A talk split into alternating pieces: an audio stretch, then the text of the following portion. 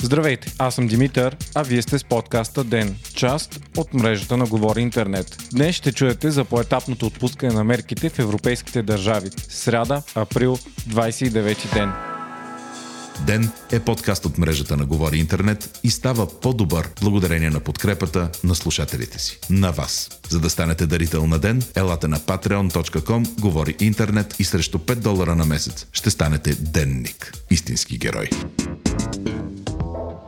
Новите случаи на COVID-19 в България са 50 за последното денонощие. Така, въпреки засиленото тестване и опасенията, че голямото преселение по Великден преди 2 седмици ще доведе до голям пик, не се наблюдава рязко покачване на заболеваемостта у нас. Общия брой на идентифицираните болни е 1437, като смъртните случаи са 61. На брифинга на Националния оперативен щаб професор Мутафчийски призна, че е неоспорим факт, че смъртността у нас е много ниска. Нещо повече. Общата смъртност в страната е с 10% по-малко от същият период за миналата година. По думите му, 99% от починалите от коронавирус у нас са били с тежки придружаващи заболявания. Все още обаче не се планира рязко отхлабване на мерките, както и отваряне на училищата и университетите. От щаба обявиха и че няма да има нови ограничения за дългия уикенд около 1 май и затваряне на София, както на Великден. За съжаление, общата безработица заради кризата се вдига. Регистрираните в бюрата по труда българи вече са 291 000 души, а 12 000 безработни са без възможност за получаване на помощ. По всичко личи, че пикът на COVID-19 в Европа за сега преминава. Все повече страни започнаха да отслабват крупните карантинни мерки и да отварят икономиките си. Черна гора стана първата страна на Балканите, която вече 2 поредни дни няма нито един нов открит случай на коронавирус. Дори Сърбия, която беше една от най-засегнатите балкански държави, изглежда успяла да овладее заразата. Северна Македония, която има идентичен брой заразени с България, въпреки по-малкото население, също обяви, че успяла да изравни кривата и да преодолее рязкото разпространение.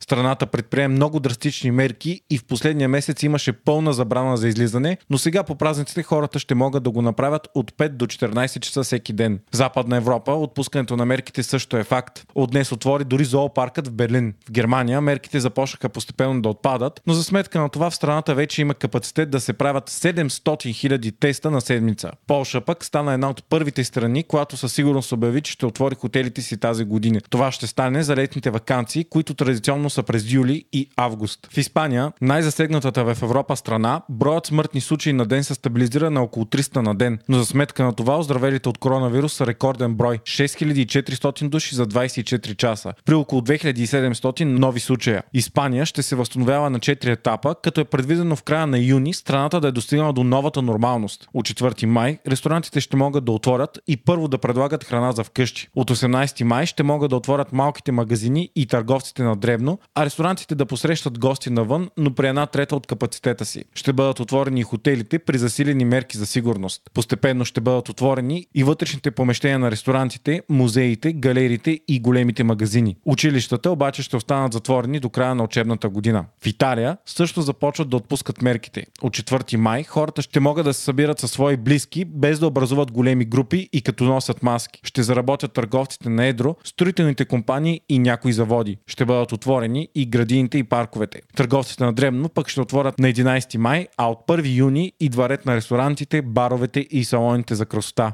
Остава забранено обаче пътуването между регионите, а училищата ще отворят врати едва през септември. Франция, третата най-засегната страна на континента, започва също постепенно да разхлабва мерките. Тя ще насърчи работата от вкъщи, правенето на стотици хиляди тестове на седмица, както и носенето на маски. Вече работи и 70% от транспортната мрежа в Париж, а междуградските пътувания ще бъдат отворени за семейни и професионални причини. Детските градини и началните училища ще отворят на 11 май, но на доброволен принцип. Също от 11 май гражданите ще могат да излизат без декларация и тогава ще отворят малките музеи и библиотеките. Не така обаче стоят нещата във Великобритания, която беше една от страните, които най-много се забавиха с предприемането на драстични мерки против COVID-19. Там все още няма никакви признаци за облекчаване на мерките. Вчера в страната имаше 4000 нови случая и 586 починали. Почти двойно на другите най-засегнати страни Испания, Италия и Франция. На острова смъртността също е изключително висока – почти 22 000 души при 161 000 случая. Ако сегашните темпове се запазят, Обединеното кралство може да стане страната с най-много смъртни случаи в Европа. Добрата новина, която развълнува британците е, че днес годиницата на Борис Джонсън го е дарила с момченце.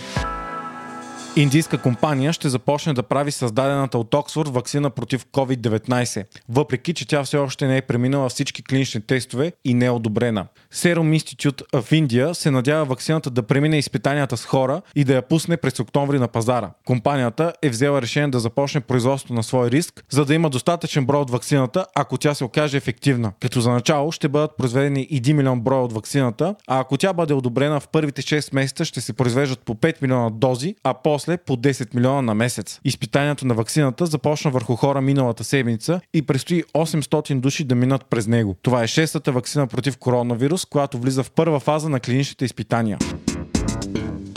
Вие слушахте подкаста ДЕН, част от мрежата на Говори Интернет. Водещ и главен редактор бях аз, Димитър Панайотов. Аудиомонтаж Антон Веле. Ако искате да не изпускате епизод на ДЕН, не забравяйте да се абонирате в Spotify, Google Podcast или да ни оцените в Apple, iTunes.